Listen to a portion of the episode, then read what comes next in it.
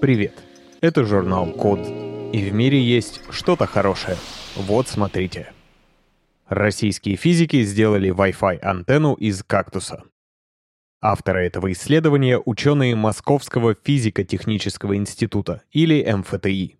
И на первый взгляд это немного странно. Россию сложно назвать страной кактусов.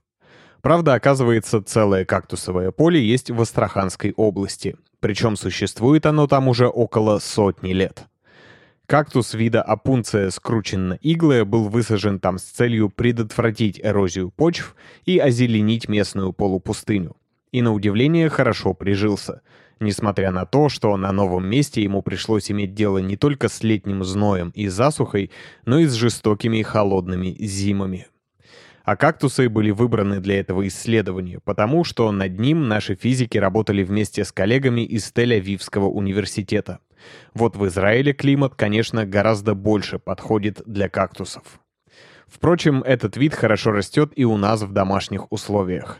Так что подопытных для своих экспериментов сотрудники МФТИ вполне возможно выращивали у себя на подоконниках. Интересно, кстати, то, что изначально у ученых не было задачи придумать, как из кактусов сделать излучающие антенны. Они занимались другими вопросами. Во-первых, искали новые методы исследования здоровья растений с помощью сверхвысокочастотного излучения. И хотя аббревиатура СВЧ большинству из нас напоминает о микроволновых печах, это не значит, что растения поджаривали в микроволновках. Для исследования достаточно гораздо меньшей мощности. В общем, это перспективный метод контроля состояния промышленных плантаций. Но для сбора данных с датчиков нужно как-то организовать их общение с центром обработки данных, а протягивать каждому провода — не самое эффективное решение. Поэтому исследователи заинтересовались влиянием растений на распространение беспроводных сигналов. В общем случае растения, во многом благодаря воде, содержащейся в них, поглощают радиоволны — то есть мешают эффективной радиосвязи. Однако затем появилась гениальная идея — использовать кактусы в качестве антенн. Для этого был выбран род апунция, а точнее вид апунция фикус индика или напаль. Также его еще называют заячьи уши, за характерную форму плоских побегов. Дело в том, что он на 80% состоит из воды, и, как выяснилось в ходе экспериментов, это позволяет превратить его в широкополосную излучающую антенну. То есть, если подсоединить к кактусу провод, он может раздавать, например, Wi-Fi, причем в нескольких диапазонах. Он может работать с частотами от 1 до 7 ГГц. Похоже, Напаль оказался одним из самых полезных кактусов на планете. В Мексике, например, стебли и плоды этого вида употребляют в пищу, и там уже существуют обширные плантации. И вполне возможно, что в недалеком будущем они будут обеспечивать фермеров не только пищей, но и интернетом. В общем, интернет вещей — это уже не последний писк науки и техники. Вполне возможно, что скоро нас ждет интернет растений сделали устройство для беспроводной передачи электроэнергии и сигнала 5G. В прошлой новости мы говорили про интернет растений. Но все-таки прежде, чем человечество научится выращивать все, что необходимо для организации сложных сетей с датчиками, антеннами и прочей инфраструктурой, определенно придется подождать. А вот интернет вещей уже вполне реален. Чтобы оценить, насколько быстро эта технология захватывает мир, достаточно знать, что ежегодно интернет вещей прирастает миллиардами устройств. И это при том, что уже в 2011 году таких девайсов на планете стало больше, чем людей. 4,5 миллиарда штук. В общем, если у вас нет умного дома, напичканного подключенными к облаку сенсорами и контроллерами, ну или хотя бы чайника, воду в котором можно вскипятить по интернету, уверен, что вы хотя бы иногда пользуетесь навигатором в своем смартфоне. А как навигатор узнает о том, что где-то на дороге образовалась пробка? Верно, получая данные о скорости перемещения смартфонов других автомобилистов. Вещи общаются, люди получают пользу. Впрочем, в этом примере речь идет о носимых мобильных устройствах. они все-таки выполняют еще и кучу других полезных функций. Плюс практически постоянно находятся рядом со своими хозяевами, которые вынуждены следить за тем, чтобы батарея всегда была заряжена и устройство было подключено к мобильной сети или Wi-Fi. Но многие устройства From the Internet of Things устроены гораздо-гораздо проще, чем мобильники. Да и функция у них всего одна — Например, на какой-нибудь современной ферме может быть установлено множество датчиков, которые измеряют, скажем, влажность почвы, чтобы дать знать ирригационной системе, что настала пора полива.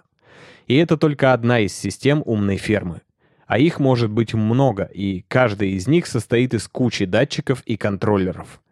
И всем этим винтикам большого механизма нужно питание и возможность передавать или принимать информацию.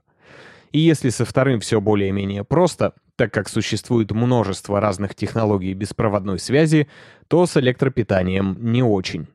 Нужно либо запитывать устройство от сети, что дорого и неудобно, либо каким-то образом подзаряжать аккумуляторы. А это означает, что такой системе требуется регулярное обслуживание. Теоретически, конечно, это можно делать с помощью источников возобновляемой энергии, вроде ветряков или солнечных панелей но это не очень надежное решение. И вот в Токийском технологическом институте придумали классную альтернативу. И энергию, и данные, необходимые для работы устройств, теперь можно передавать с помощью 5G сетей. Короче, японцы придумали трансивер, или приемопередатчик, который умеет принимать и передавать и электричество, и данные с помощью сигналов 5G. Это не первая подобная разработка, но главный плюс новой технологии в том, что она, во-первых, в несколько раз более энергоэффективна, чем ее предшественники, а во-вторых, хорошо работает в широком диапазоне расстояний и углов. Дело в том, что раньше уверенного приема удавалось добиться только когда волны попадали на приемник под углом близким к прямому. В общем, осталось дождаться, когда эта технология станет доступной для массового производства. И тогда, кажется, мы сможем автоматизировать все, что захотим. Ну и проводов вокруг нас станет меньше, что не может не радовать. Сделали дешевые пластиковые чипы для устройств интернета вещей. И еще одна новость, связанная с интернетом вещей. Сегодня у нас прямо-таки тематический выпуск. На этот раз что-то невероятное придумали американские ученые из Иллинойского университета. Как я уже рассказывал в предыдущей новости, ежегодно интернет вещей прирастает миллиардами новых устройств. И это звучит очень впечатляюще. Но оказывается, что этот процесс мог бы идти еще быстрее, если бы не одно «но». Всем этим штукам нужны микропроцессоры. Обычно их делают на основе кремния, и, кстати, это сам по себе очень интересный процесс. У нас на сайте есть замечательная статья на эту тему. Называется она как на самом деле производят процессоры.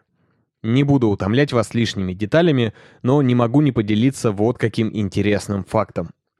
По сути дела, процессоры получаются из обыкновенного кварцевого песка, который представляет из себя оксид кремния.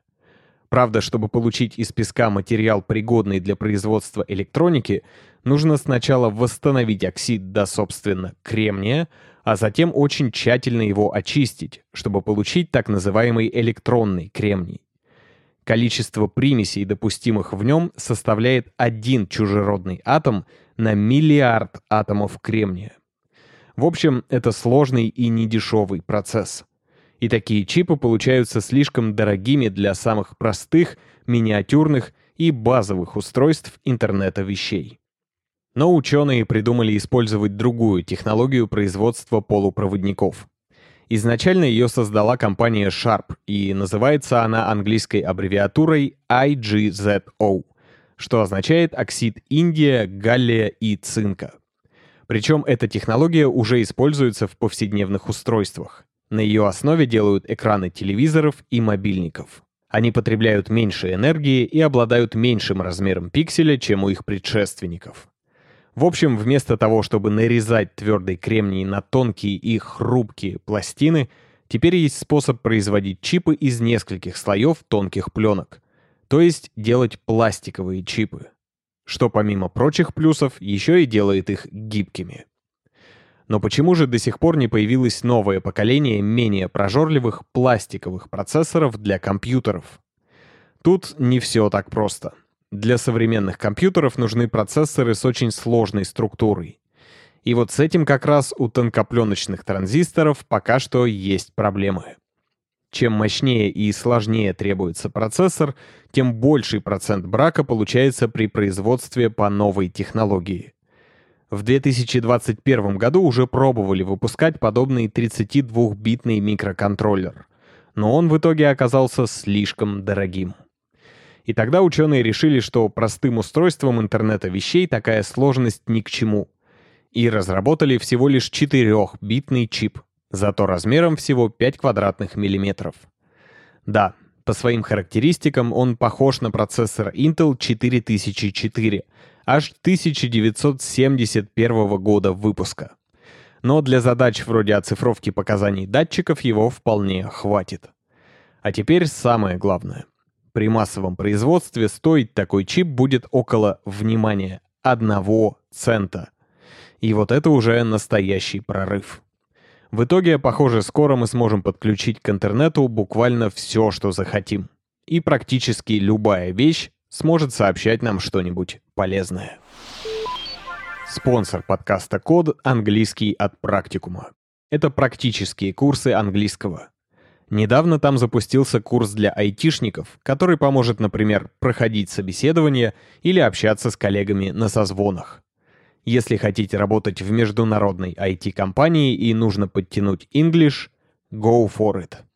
А еще именно благодаря практикуму мы можем выпускать подкасты. Поэтому спасибо им. Ссылка на курсы английского в описании к подкасту.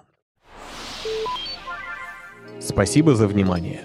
Заходите на сайт The Code Media и подписывайтесь на нас в социальных сетях. С вами был Саша Начито. Скоро услышимся.